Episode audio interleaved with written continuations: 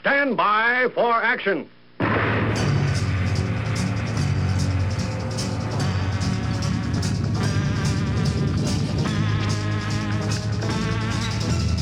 Thank you, joining. My name is Abe Miller. I am the Unpleasant Blind Guy. want to thank everyone who has stuck with me throughout the Wayback series.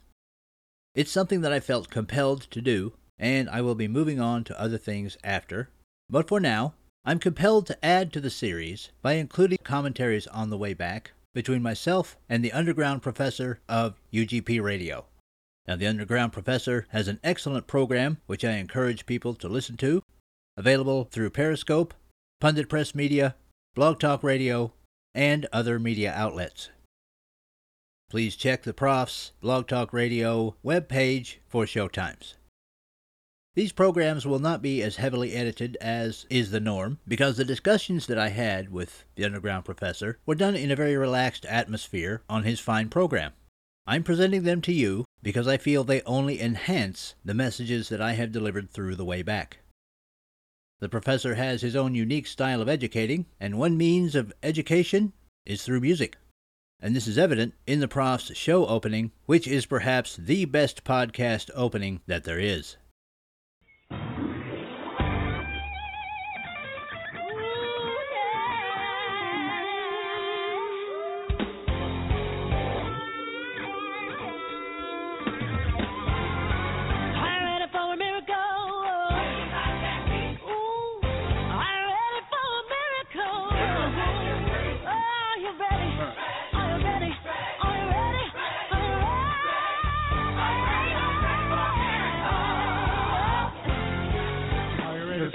miracle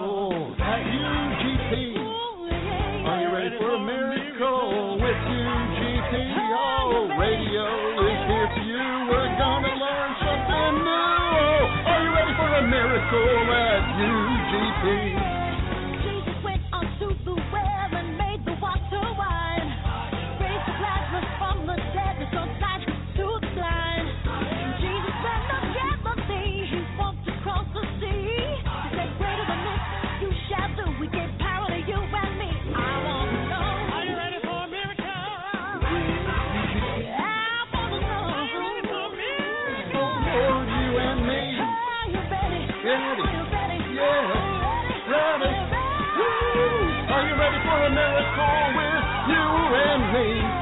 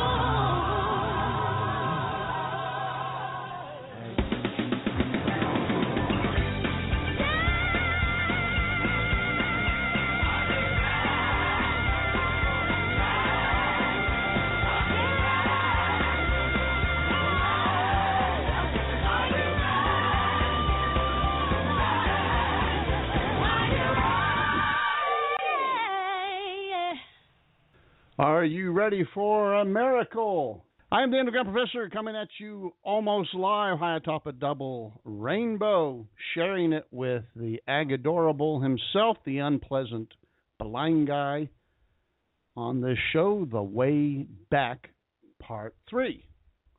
And so, without uh, further ado, let me see if I can get his mic on without losing control of my show, as usually happens. It's hot, and I've still got control. So let's see if Ag's there. Ag, Ag, Ag, Ag. It's hot. You're hot. I'm hot. Hmm. It's in the 90s in October, man. It's just not right. oh well, it's probably in about in the 50s up here. Oh, is it? yeah. Yeah. Oh, oh, oh, it's it's beautiful up here, Prof. Really loving it. Uh, today's show is the way back with Agadorable himself, the unpleasant blind guy and this is part three, the end, uh, I believe, right? So. Yep, that's this. Yeah. This is the end of it. So we've uh, we've made it through the stretch. So how do you want to play? You want me to play your your uh, bit and then talk, or you want to talk and then play the bit, or how do you want to work this? Well, I'll preface it a little bit. Uh, for those who who have heard the show before, when I did it um, a couple of years ago, uh, this it'll it'll start out. Part three will start out with stuff you haven't heard before um, because I wanted to I wanted to add some things. I wanted to fill in the corners, as I say, you know, like as as the hobbits do when they're having a celebration. There, there were a few things that I didn't say in in uh, a couple of years ago that I wanted to say. This is this will be the finished product, and I'll I'll uh, use this every year around this time uh, because as long as I'm able, um, and that's that's a help. This this will be uh, this is a work of my life, and um, it may be the most important thing I ever do.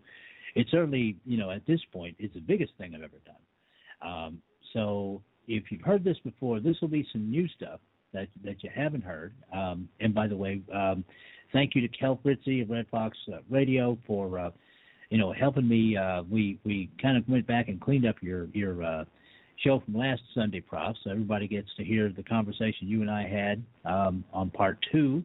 So I encourage people to go back and listen to that show. Um, well, you know, every good boxer has a cut man in their corner, and Kel's our cut man. Oh, yep. Amen to that. Yeah, yeah. She's she is first class, and uh, you know I want to thank her for help for helping out, and and Prof again I want to thank you for uh, for allowing me to do all this. You know, um, but Without says it's a great series, Dave. Uh, not mentioning my role in all this, but that's okay. Uh, I'm going to have to well, go no, back no, and no. listen to how she recut it because I might not even be in it anymore. no, no, no. I was the one. I was the one that did all the cutting and, and you know uh, and and and all that stuff. Uh, so, you know, I, I really wanted to get that conversation in with you. Uh, you know, this has been a great adjunct to it, and you you added something to it. You added something to the entire concept, which it which um, as as you listen, as folks as folks listen to part three, you'll see that this is exactly what I said to do. You did what I said to do before I said to do it. so with that, Prof, if you want Uh-oh. to go ahead and play the bit, then uh, we'll talk about it after. That's me, always coloring out of the lines. I'm that guy that gets caught when you go take a test and the proctor says, "No one lift their pencil or open the page," and I'm like on page three already. So, okay, there we go. Agador's The Way Back Part Trey. And you can hear part three of The Way Back at the SHR Media YouTube page, or you can listen to the entire recording of The Way Back on the Unpleasant Blind Guy YouTube page. Anno Domini. I think that means half off pizza at Domino's, doesn't it? Well, it certainly did a couple of nights ago, boy. Well, I would not want to be in Arlington, Texas right now. You know, they got the Cowboy game getting out, and you got the Ranger game starting at seven. Oh my gosh, I can't believe what the traffic would be like there. So, you know, I used to call myself the underground professor because I figured that when the country goes tango uniform, that I'll sneak into the underground and be that guy that starts teaching people to create a rebellion and a resistance movement and guerrilla warfare type thing, and then go after. And um, uh, but the exceptional conservative outed me, so I guess now I've moved up in status to being one of the frontline sacrifices for when the Muslims take over. I'll be one of the first they hunt down and take out, or try to take out. I don't know how many will be laying around my feet when they do it, but they'll come after me eventually. I'm sure. Mm. Well, yeah. you know, but the point is, until that time comes, you know, you can you can teach, and and as I said uh, last week, you can create a lot more underground professors. Um, I hope. You know, you, yeah, you can just be you can just be the original. You know. You remember um, the show I did that I called uh, "Watch One, Do One, Teach One"? Actually, I believe I do. Yeah, you might want that to was expand my premise. on that, though. Yeah, the the premise being that uh, uh, in medical school you watch a procedure, then you do a the the procedure you just watched, and then you teach it. And the reason for that is is that uh, watching you learn how to do it, then doing it, you actually get the mechanics of the procedure out of the way. But then when you teach it, you learn it from a different perspective, and you learn it so much better than just having witnessed the situation. And I always did that in my classrooms with with important concepts. I would go through the the uh, the concept of of watch one, do one, teach one, and and by doing that, whether my students even knew they were or not, I would demonstrate or or give some examples, and then I would have others reiterate it, and then I would have them you know, or, or give me some of their own, and then I would have them explain to the class why their concepts were correct, and and what they ended up doing was the watch one, do one, teach one methodology, and so I'd like to think that that's what I'm doing here. When I hear people use the term constitutionally federated republic and things like that, then I realize that that's what's happening. The, uh, people are listening to me do it, and now they're doing it, and hopefully they'll go out and teach others about it. And and so you're a perfect example. You you watched me do it, then you've done it, and now you're out teaching others. So, who are? Well, yeah, and and, and that that is uh, that is is because you said it, and then I thought about it, and I realized that that makes a whole lot of sense because that's that's where where we're at. That's where we started, rather. Um, I mean, and it, it, it made such common sense that I that I started uh, adding that to my language. Yeah. I've heard other other people say it too. Um, Ken tries to say it, but he's not very successful at it. well, Being an English major, I guess that's really causing him some problems. oh, yeah, yeah, yeah. Well, you know that that's that's true. Um, you know, but but he, he does give it a try. So you know, I give him an A for effort. You know, he does yes. he does give, give it a shot. I give him an A for effort. well, we graded on an affirmative action curve, the bell curve for him, so he's he gets an A. Oh, absolutely, yeah, yeah. yeah. Every time, every time, because because because if he doesn't get an A, it's racist, and you know we don't want that. um, um, so, but people, you know, you know, you, mentioning Ken. People like Ken are going to have to be out there uh, as as well. Um, his biggest draw as a uh, as a podcaster is that he makes people feel every story that he that he relates. Um, it doesn't matter if um, you know it's Cecil Mills or um, you know obviously um, his uh, daughter Charnice or um, you know um, stories about um, on, you know un- unsolved murders, cold cases in D.C. Uh, he has method of of imparting that to people that makes them give a damn, um, and and that is is a talent that uh, that we need more of. Uh, the people in our corner need more of, and and and it's it's a natural talent. It's not something you can learn. It's just something he can do. But uh, people like him are going to be uh, some of the natural teachers uh, as as we move forward, and and people like yourself who are who are more grounded in um, the the historical aspects and uh, and uh, things of that nature. Um, it comes down, as I said, to doing what you can do. Uh, you know, you guys, you guys will approach the same story with a different perspective, uh, but they're they're equally valid, and uh, and and they both should be uh, should be listened to equally, and and they both can teach, um, and they're both things that people can engage in. Um, you know, Ken can Ken can make someone go out and uh, you know sign sign an online petition or uh, or uh, you know uh, start a rally or go to a church or something like that. Um, you know you can you you make people go out and do research and then teach others.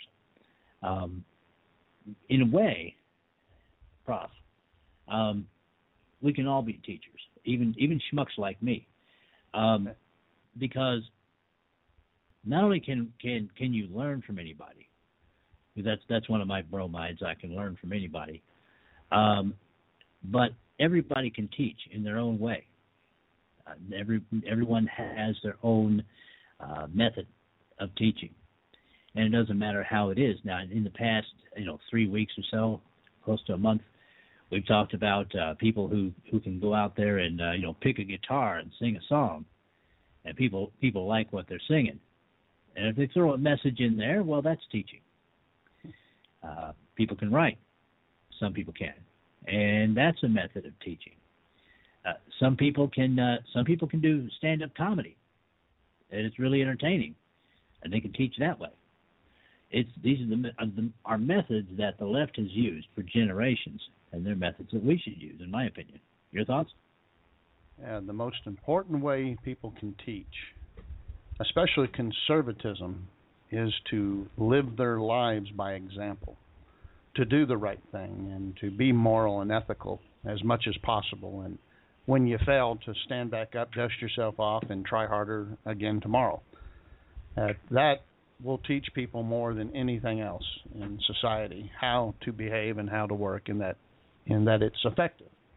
You know, as, as long as it's not done in a hypocritical manner, then then the teaching's good. But you're right; everyone can teach. This is why I like having progtards come on my show, but none will is because of the illustration I get to use to uh, expose them. Because then they teach what it's about, what they believe, and that more than what I could tell people is an enforcement of teaching. You know, at, uh, so. But even people like that unwittingly teach. Uh, but for those who think, "Oh, I can't teach," I think that's really what you're getting at, and that is that we all do, and we do it a thousand times a day whether we lean over somebody's shoulder and point out something to them or we have a child. If you're a parent then you can teach. Again by example or by instruction but you're still teaching constantly as a parent. So it's nothing that you have to leave just to the educators. And as far as education goes i think we need to consciously start getting people recruited into the education world you know, and we need to do it also in in the entertainment world. I've noticed more and more people in Hollywood are coming out, you know, and the now the new coming out, you know, black's the new orange. Well, today the new coming out is admitting that you believe in the Constitution, and, and you're seeing this in the military, you're seeing it in Hollywood, you're seeing it uh, in you know television shows and and whatnot. I've been watching and listening, and and it's amazing how there'll be a tiny little conservative message here and there. You know, one sentence, one statement, one look. That, uh, and I think that, that that's going to grow. The it's it's terrible we're facing the dilemmas we are in this country, but the good news is is the more they do this, the the the more unabashed they do it, and they're willing to you know say and do things um, I'm going to kill you if you don't shut up. the more they, hey, just like that. yeah, just like that. See, I'm teaching. yeah, there you go. Yeah. And, uh, Perfect example. To make sure she knew that I knew it wasn't her. um, right. The the um, well, I forget my line, but we we got to we got to get into these fields and and fill them because we basically have surrendered them since the McCarthy witch hunt. We all but right. quit being in Hollywood and in academia. And we've paid the price utterly for it. While they capitalized on pop culture and the media, we stand around pompously saying that we were better, and you people would just naturally understand that without teaching them, without educating them. And that's the great fault of the Republican Party. Not that our ideas are substandard, but the fact that we do not teach them, and if we do win, we just immediately assume that we've won, and we don't have to ever teach or keep people abreast of what we're doing or why it's the right way. well, you know, um, you're you're right. I mean, we we win we win elections, but we don't we don't win the hearts and minds of the people. And You're absolutely right. Now, I shared earlier a video with you over the Twitter of uh, some some atheist talking to Bill Maher, um, and and he was talking about Islam, you know, which we're not talking about this evening, but you know, um, he was talking about the the free speech movement at Berkeley. He said he was saying that he could remember this, and this was in the early 1960s, and back then, uh, the free speech movement was exactly that. You could you could could uh, do and actually were encouraged to speak up on whatever ideas you had, and those those might be you know conservative or progressive. It didn't matter that's turned around on our campuses now. Um, if if you uh, well, let's say for instance you are Bill Maher and you come out and you say that Islam is a problem, um, you you might you might become disinvited to a uh, commencement address to give a commencement address at Berkeley, at the very place where the free speech movement supposedly started. Um, so yes, um, you are right about that. It is the new coming out when people actually come out with conservative ideas um, and it's going to, it's going to take an awfully long time uh, for uh, for things to swing back to a uh, to to more of a center when it comes to uh, when it comes to people in entertainment uh, who come out and, and say yes um, I'm I'm a conservative. I'm a constitutionalist. And uh, you know I'm also a, I'm also a darn good actor. Um, you know and and uh, and and music is the same way. I have a uh, I actually have a fan she's one of the few.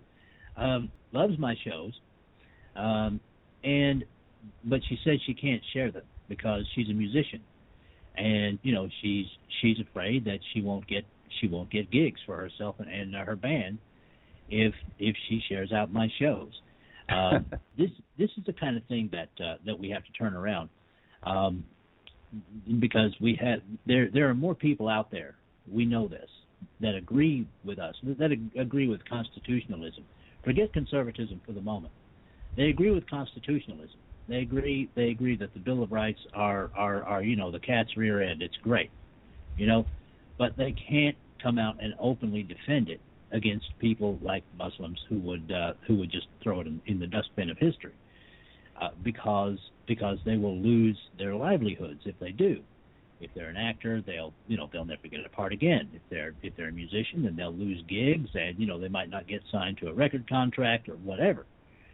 Um, this is is a kind of cultural shift that you're talking about that's beginning um, that that needs to be continued, and and that's why I encourage people in the way back uh, who have talent to go out there and and and flaunt that talent and get to a point where they can entertain and sell their stuff and where people want to hear from them. Uh, and then, yeah, you know, begin to slip a, a conservative message in here and there. You know, that's how it starts. That's how the left did it. And you're you were bang on with uh, with your analysis of, of the, what happened to Hollywood after after the McCarthy era. I mean, now we know that you know at, at this point in history that uh, that McCarthy was was was right in a lot of the things, you know, to go after a lot of the people he did. There there was a um, a uh, a communist conspiracy going on in in the entertainment world at the time. Um, we can argue about the methods uh, that McCarthy used. Um, but, or who knew that it was the Muslim threat we needed to really worry about, not the commies. Exactly. Yeah. Yes. Exactly. Uh, you know, hindsight twenty twenty. We can argue about all of that, but what um, that's pretty useless at this point. What we have to do at this point is um, try and get people into entertainment and academia and places like that, and uh, get them established, and then they can come out, and people can uh, people can see them they can uh, and um, and and they can be entertained by them. And then, oh, oh, by the way, um, you know, I do not believe in socialism. You know, I believe in capitalism. So there's there's there's that aspect of it too. Well, yes. Let me tell you a, another thing that we should be doing, uh, and that is and this is in regards to the teaching part. If you know somebody, like say you have a child or grandchild that's in school, or you know a teacher that goes to your church or goes to your health club or lives down the street, however you know them, uh, you should start talking to them and don't overload them or avalanche them, but just start talking to them about what they teach and, and how do they know what their teaching's right. And you know, and you don't do that by saying, "Hey, how do you know what your teaching's right?" But you ask them how you know they get the information and where it comes from and who authorizes it, and and they'll tell you these things because their innocent questions have nothing really to do with them. This is out of their scope of control. And then you may start asking them some questions like, "Well, what do they teach about the Boston?" Uh, um, Tea Party or you know or George Washington or whatever, and then you can say, "Oh my goodness, I've never heard it like that," and then you can start telling them the reality and the truth, of course, which you can get here, and you know, but the uh, you you do this slowly and without it being like you're educating them, but just in a casual conversation. But we need to do this with teachers because I blame teachers for the problems we have in school, but most of them don't even know what they're teaching's wrong because they go to school and they're given this stuff and they're told this is what they need to teach and they assume it's correct. And the teachers that are teaching them may not even know it's wrong. It's the ones that created it that know that they were creating falsehoods. But once it gets, you know, a generation or two down with some revisions and whatnot, people people tend to lose that fact. And that's why we have to educate in the first place in our country because our education system has changed from teaching. Uh, let me rephrase this. The one thing about public schools that has always been consistent is that its job was to teach us about government. Now, the founding fathers, their concept of it was to teach us about the Constitution and how government was supposed to work so that if it wasn't, we would know and we could go after those responsible. Today, the role of government or uh, the schools is to teach people that government is there for them from cradle to grave, and everything they do is awesome, even when they fail. It's with good intentions, so don't blame them and help them try again. And because of that, uh, we need to re-educate our educators, and we need to do it in a non-threatening manner. And so, when I say "watch one, do one, teach one," that's your target. Back to well, you. Yeah, you bring up a, a point about doing that, you know, which is um, you know, I know there are a lot of angry people out there, and we've got darn good reason to be angry, you know, but um, just getting in somebody's face and saying, "Well, you ought to teach this stuff this way, you jerk," you know, that's not going to get you anywhere. Um, you know, I'm not, I, you know, um, sorry, my my British friends, you know, but I'm not a huge fan of the Beatles, um, only because their stuff just got vastly overplayed over here. But uh, you know, from their song Revolution, you know, um, if if you go around, you know, I'll I'll uh, I'll, uh, I'll rephrase it a little bit. You know, if if if you go around acting like a dirtbag and yelling in people's faces and being disrespectful, um, you're just going to close their minds against you. Um, and that's why I try to approach some things the way I do, even from a even from a perspective viewpoint, um, a progressive viewpoint. Um, I try to um, I try to let progressives know that, for instance, what's going on now with the um, with the progressive Muslim control base will not serve them and their needs. You know, it's it's not about uh, it's not so much about how um, about how it's a bad thing for conservatives or libertarians. It's about how it's a bad thing for progressives. Um, it's kind of like, it's kind of like how have you ever heard of the guy in uh, in in Las Vegas who has the trained cats? He's he's he's got a he's got a a, a troop of trained cats that he that he uh, you know uh, has a show with on stage in Las Vegas. Have you heard of this guy? Yeah, weren't they gay and one of them got eaten by one of them? No, no, no, no, no, no, no. You're thinking of uh, you're thinking of another couple of guys, and they use tigers. This this yeah, is Siskel and Ebert or something like that. No, no, not them. This this is a single guy. Um, his daughter helps him in his act, and um, they have they have you know uh, house cats, domestic cats ah. that uh, that they, that they train to do stuff. Now, his method to get them to do what he wants them to do is he he he train he goes to uh, the shelters and he picks out the cats and he trains them to do the things that they already like to do anyway. Okay, he doesn't he doesn't try and train to do, train a, a house cat to do something that it doesn't want to do. Um, you know, if you're not familiar with with cat with house cats, if a cat doesn't want to do something, you're you're going to have a really hard time training it to do that.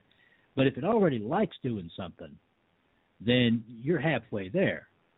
And that's what he does. He you know he he trains the cats to do the things that that that they like to do. In other words, he gets on he gets you know on their level as far as well you know okay um this cat may like to jump from one platform to the next one you know so he trains them to do that and they do it because they like to do it anyway. Hmm. okay? Um i'm and, with and, you. you know yeah. My father and, always said it, though that a cat has uh, staff and dogs have masters. Oh absolutely. Yeah. Absolutely. Um so when you approach someone like an educator or uh, or just just someone, let's say somebody at work. Um, Gieske's told me about you know this guy at work that's this big progressive that's always popping off. Um, if you have somebody at work like that, you know, and you know you, you you can approach them and just say, okay, well, all right, now you're you're for uh, for massive welfare, and and okay, you know, you and I can argue over whether or not that's a good thing, but how about the fact that um, President Obama wants to um, import 100,000 um, combat age men uh, from from the Middle East. I mean, is that not going to make for less welfare for the indigenous people of the United States, for uh, for American Indians, and, and, and for and for Black people? You know, is that exactly. is that not going to hurt the people that are already here? In other words, you know, words, teach it. You got to hit from, them at their level.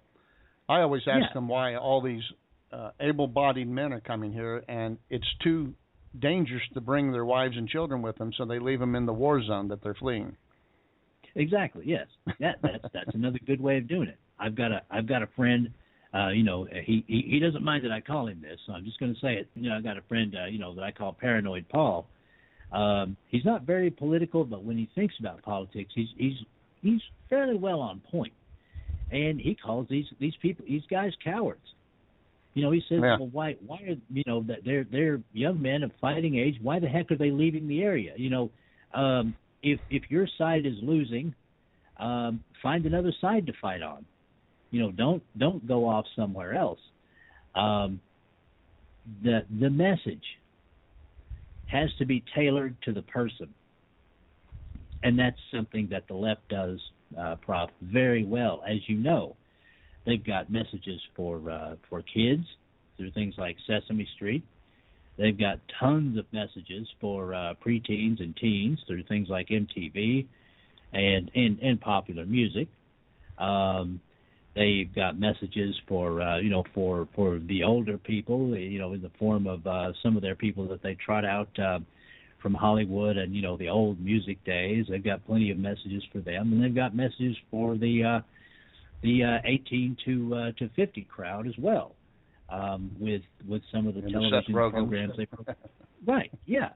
Um, one of the one of their one of their great uh, one of their great uh, means of messaging, uh, as we know, is through television. And uh, I was talking to Kel about this earlier. You know, um, I used to like the show, The Big Bang Theory, but it went it went hard left messaging a long time ago. I can't even watch the show anymore. But Yeah. it has a wide appeal to that 18 to 50 crowd. Um, and, and, and that's what they do. They have a message for everyone of almost every interest. Uh, and and that those are the kinds of things that we have to develop on on the right when we're teaching people about this stuff. Yeah. Your thoughts? Yeah, they lost me when they started marrying each other and coming out of the closet and pushing. You know, they got famous enough that they could they could change the direction of the show from just being funny to being a political statement, and that lost it. Same with Seth Rogen. You know, is uh, the stuff he's constantly doing and saying, and it's just such idiocy. Uh, like the thing about Ben Carson. So I, I Mhm. won't see another Seth Rogen movie, and that's too bad because I really liked his stuff. But uh, yeah, but you know, the problem is, is we don't seem to have anybody that's offering uh, a difference. And when we do, when you get things uh, that are being offered, like religious movies, uh, they they aren't correct, you know, or they're preachy and they're not. I don't know about you, but when you watch Cecil B. DeMille, and he gets a lot of things wrong, but when you watch his Ten Commandments, you don't really feel like you're being preached to. No, you know what God, I mean? No, you feel like you're being Yeah. entertained. And I'll Right. give you another one real quick, Prof. Uh, you know, to your point, I'll give you another one real quick, and that was that mini series, The Bible. Now, the guy that put that thing together was an Obama supporter, but that's dynamite entertainment. I haven't You seen know, it yet.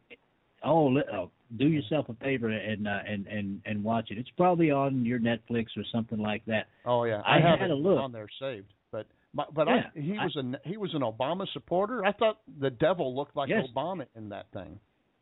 Well, that's what people said, you know. But but the point is, the point is, I took a look. I I took a, my own look at the ratings um, for the nights that that thing was on, and it destroyed everything in its path.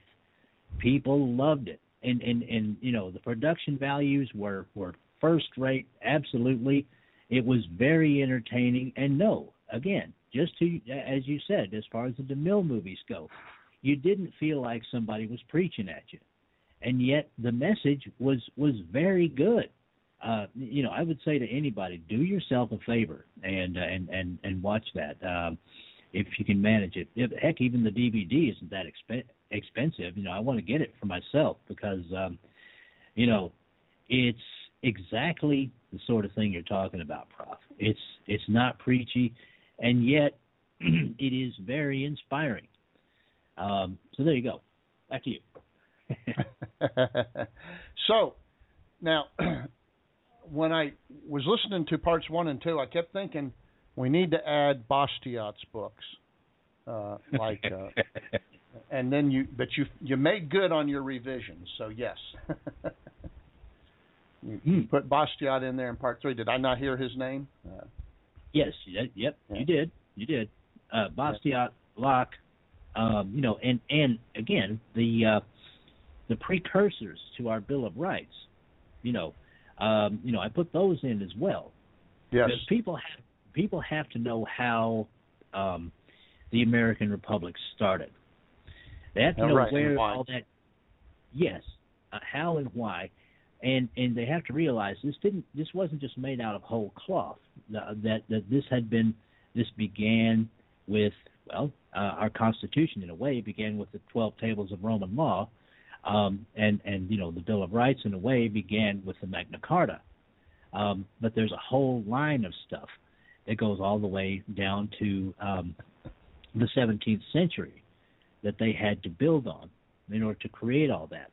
right. So pe- people of the future will need this so that they just so that they're not saying, "Oh, the great founders of of the American Republic did did sit in Philadelphia in a hot, sweaty room and did." And, and did poop this greatness out of their rear ends? No, that, that that's Uh, that came out of their It- it- cat's behind, evidently, according according to you. yeah, yeah. But Yeah. but if but but if you if they do that, then there's bound to be somebody sitting on the side going, "Oh, come on," you know, nobody's that good. But if well, you give them- exactly. I think I have every book you listed. Go ahead. I'm sorry, I didn't hear you still talking. I'm, I apologize. Well, no, I'm just going to say if you give them the information of how they came to that, then suddenly those framers become human, as human as the people that are going to be setting up the republic at a time that we know not. Right, the next time. Yeah.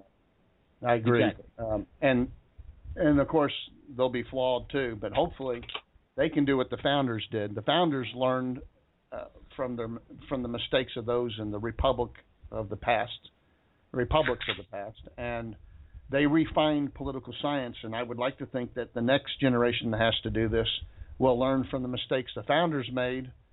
Uh, pay a little more attention to the like the anti-federalist and stuff. So you would want to add the anti-federalist papers, uh, Cato's papers, etc. Uh, yes, letters to the farmer, I- Cato. farmer from the Pennsylvania. You know, I've been doing the B Team series on the founding fathers. I think a lot of their writing we probably ought to tuck in there somewhere. But Did Oh, you yeah, mention? yeah. C.S. Lewis. You know what? You're right. That that that would be a great one. But but this this ties in right here, Prof. You you've already you know through the talks we've had, you you contributed a couple of things, and not not just these writers. C.S. Lewis is great, by the way.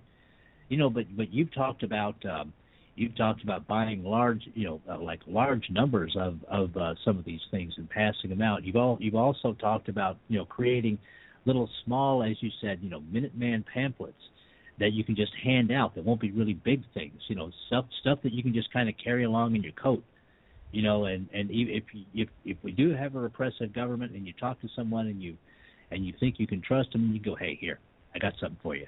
Here you go, you know, and, and it might have one of Cato's letters in it um, or something like that. This is exactly what I'm talking about when I'm talking about making individualistic choices, along with the other stuff that I, that uh, that I uh, suggested. yes. See. Yep. And I figured we might as well include some of the stuff from the ink spots since you included uh, Tolkien. I figured, well, you better balance that with with C.S. Lewis and at uh, and there is there is one book I think that may be instrumental. And that is, if someone wants to understand what government is, it would be called The Basic American Government by Carson. And it, I don't hmm. even know if it's still in print anymore, but it was how I learned what I know. Most of what I know came out of that book and the 5,000 Year Leap. Of course. Now, is that a That's, textbook? Huh? It's a textbook, yeah.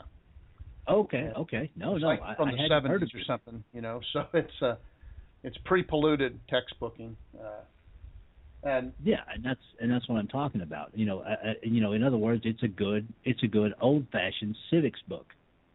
Right. You know, the way they used to be, and you mentioned that. I think I, I remember you saying that that we needed to beat the 70s or 60s so that we could get stuff that hasn't been uh, modified completely by the Fabian socialists. Right. Yeah. Yes, I I I think I I said you know basically anything before about you know 1970, um, you know certainly anything before the 80s. Right. Some of the stuff in the 70s is okay, but you know it's it's by the 70s. You know this is when I went to school, and uh, you know it's more or less when you went to school. I think we're about the same age. Things were already starting to be modified, but only in that they were not as complete as they could have been um, you know, American history books, uh, Texas history books. You know, of course, you know, I went to school in Texas, and we learned Texas history, boy. Um, um, those kinds of things that um, that that are not, you know, that it, it, it's not that things were were uh, were turned around or anything of that nature, but some things just weren't included. I think in order to uh, to make the curriculum uh, move faster or something like that, um, and who knows? That could have very well been uh, been the beginning of the modification of these things um, over over a few generations. But I'd say certainly yeah. anything before 1970. I think uh, I think I would also add Parson Weems' book on uh, oh what's the title of it? I think I've got a copy of it here. Uh, I do. Let me see if I can find it again. It's on George, uh, The Life of Washington by Parson Weems. At, uh, you remember the Parson Weems fable about can't tell a lie, chopping down the cherry tree and all that? He's the right, one that right. started that. But I think that book would be great for an illustration. Uh, and we did that book study uh, a couple of years ago on here. But it'd be a good way of illustrating how um, new governments need their myths to promote to promote the correct and moral ideologies of it. You know, um, not not out and out lies like like the Soviet Union did to promote what it thought was good about its system, but you know the the morals of of of not lying, you know, and telling the truth, and that that's why everybody could trust George Washington to do the right thing. The man was a consummate liar and a spy master. Uh, and everybody knew this when Parson Weems wrote his book right after the death of Washington. But people immediately bought into this myth, uh, even though they knew the truth, because of the morals it was teaching. And teachers across this country used that as a textbook, teaching their kids, knowing that they were teaching their kids a lie about George Washington, but that the, the message was more important. And it was inculcating our children with morals and ethics, and that's what they were using it for. And I think we should do that. And and I think oh, I would yeah. add one other thing, just for fun, because we don't want to bore everybody to death uh, in the future when they're trying to save the country. But I think, uh, without them knowing it, uh, a surprise series of books, uh, just virtually any Robert A. Heinlein book, uh, Starship Oh, God, Troopers, okay. A Door into Summer, you know, those books should all be included. So it'd be fun, but you also learn about government through the back door. Well, hang on a second because I, I was waiting for you to end your your selection there because I was going to suggest "The Moon is a Harsh Mistress" from Ro- Ah. by Robert A. Heinlein. Sure. That yeah, in, in that one, um, for those who don't know, um, you know, the, well, okay, we're, we're we're doing our science fiction series now that we were going to do. Uh, in the in in that one, uh, it is it is a story of how the you know the moon, which was a, a protectorate of the planet Earth, obviously, um, broke away from Earth and formed its and formed Luna Free State. It formed its own uh, its own independent country. Um, and and there's some very fascinating things in there about uh, the realities of revolution, uh, the mechanics of revolution, and yes, there's some there's some uh, he talks about myths in there as well. Robert A. Heinlein, uh, as far as uh, his persona goes, was kind of a freakazoid, but he did do some pretty good, um, some pretty good predictive science fiction. There's that book, and yes, as you say, Starship Troopers. I have to tell you, Prof, if I were president, that that's pretty much exactly how I'd run the military. Um, Yeah, textbook. That's right, and how I would get voting.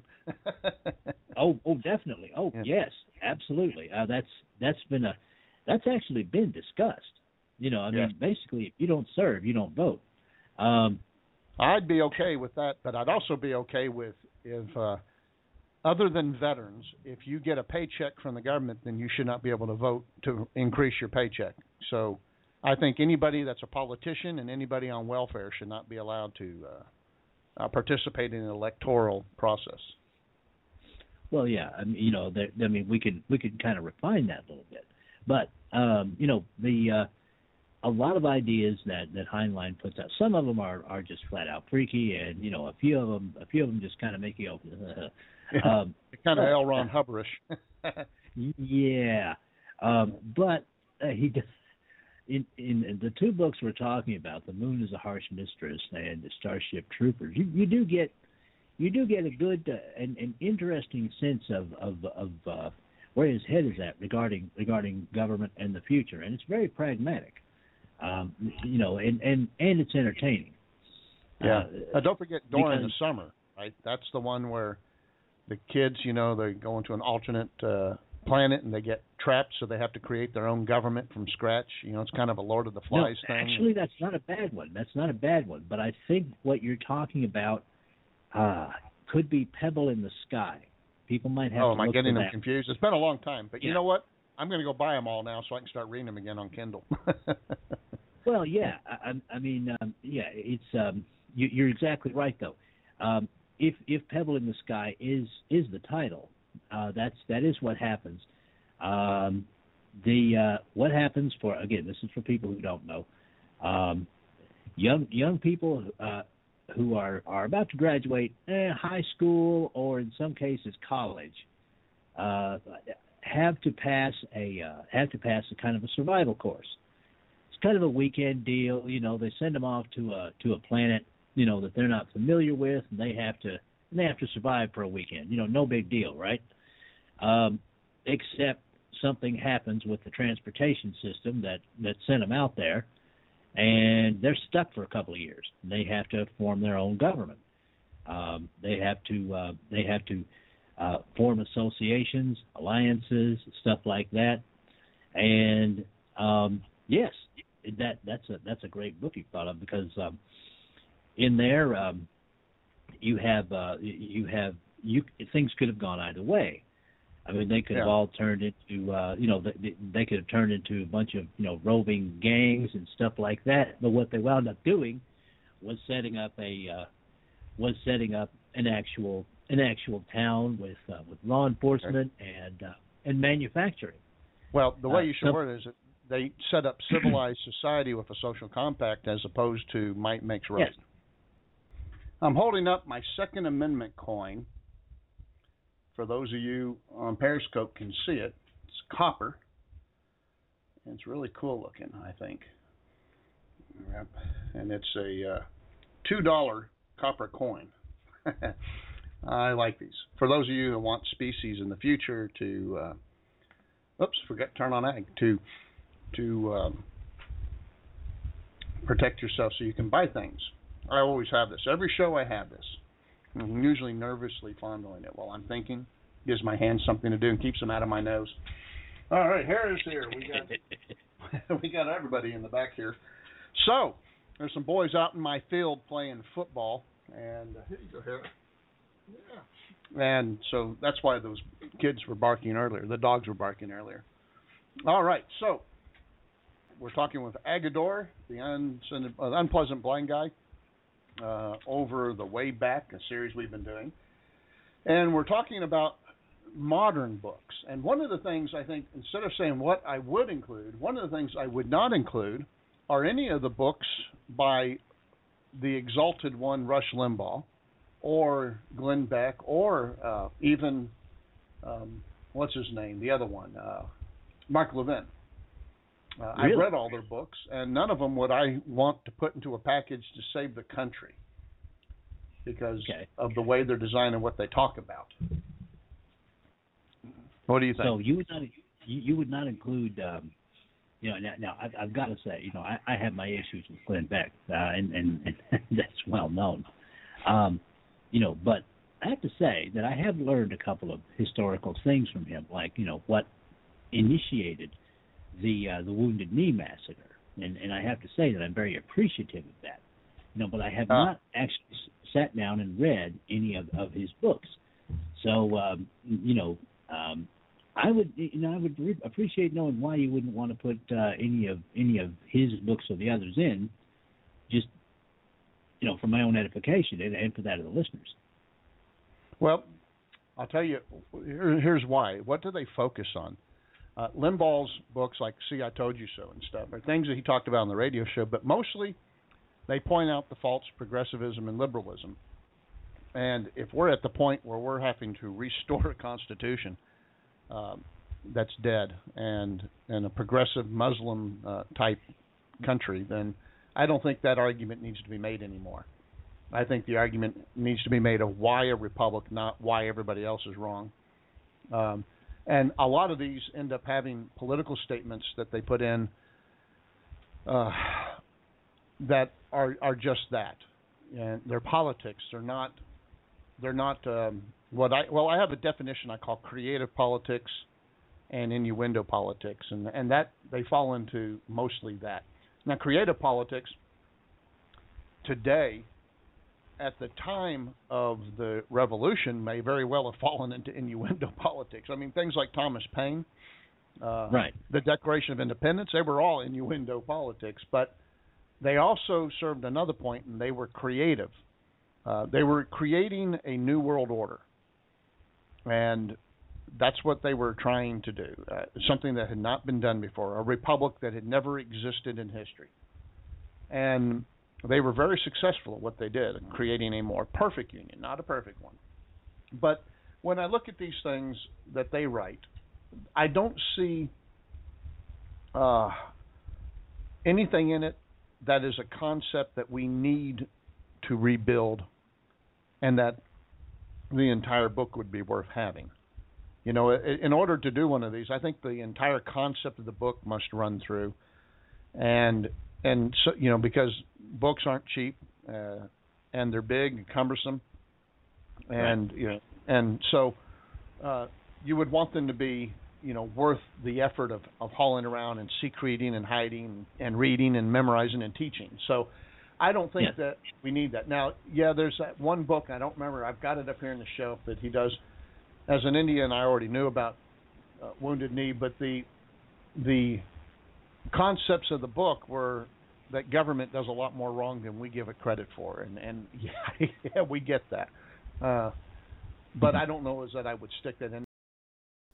That's it for this time. Next time, The Wayback Commentaries 2015 continues with The Underground Professor. Agador and The Underground Professor, both sitting high atop a double rainbow, gaily swinging our feet over the Hermitage of North Texas's liberal conservative studies. This has been copyrighted in the year of your Lord 2015 via Concarney for the Agadorable fans and via Contoodles for mine. I appreciate each and every one of you. Thank you for listening, and may your God go with you. Goodbye. The Unpleasant Blind Guy is copyright 2015 Anno Domini.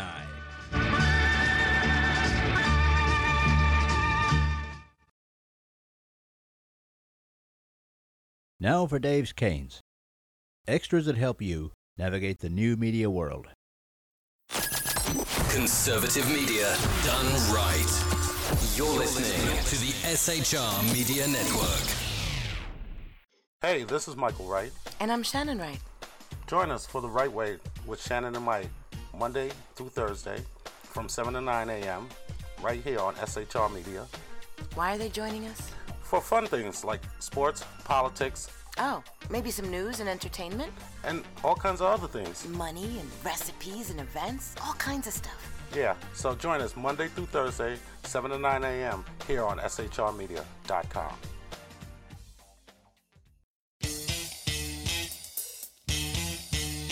From a public locker inside a dilapidated Long Island rail station comes a show designed to piss off liberals using truth, facts, and ridicule. The Lid Radio Show, featuring the conservative voice from the People's Republic of New York, the Lid himself, Jeff Dunetz. Tune in every Wednesday at 2 p.m. Eastern, 11 a.m. Pacific on the SHR Media Network. Go to shrmedia.com. At Lid Radio, we fight for the truth, justice, and a good kosher T-bone. If you don't listen, Hillary Clinton might sneak into your bedroom in her housecoat late at night and blame you for her election loss. It's the Lid Radio Show with Jeff Dunetz.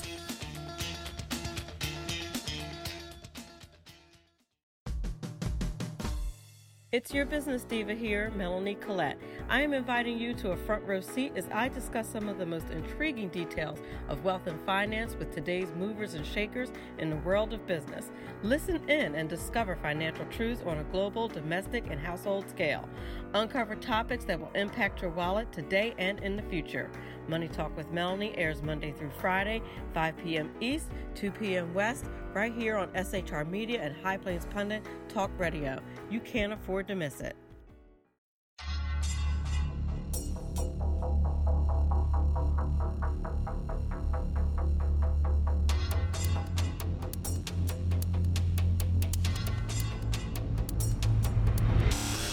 The new show on the SHR Media Network Sackheads Against Tyranny. On shrmedia.com. Go there quick like a bunny, 11 p.m. Eastern, 8 p.m. Pacific every Wednesday. Live and direct on the SHR Media Network. shrmedia.com. Be there.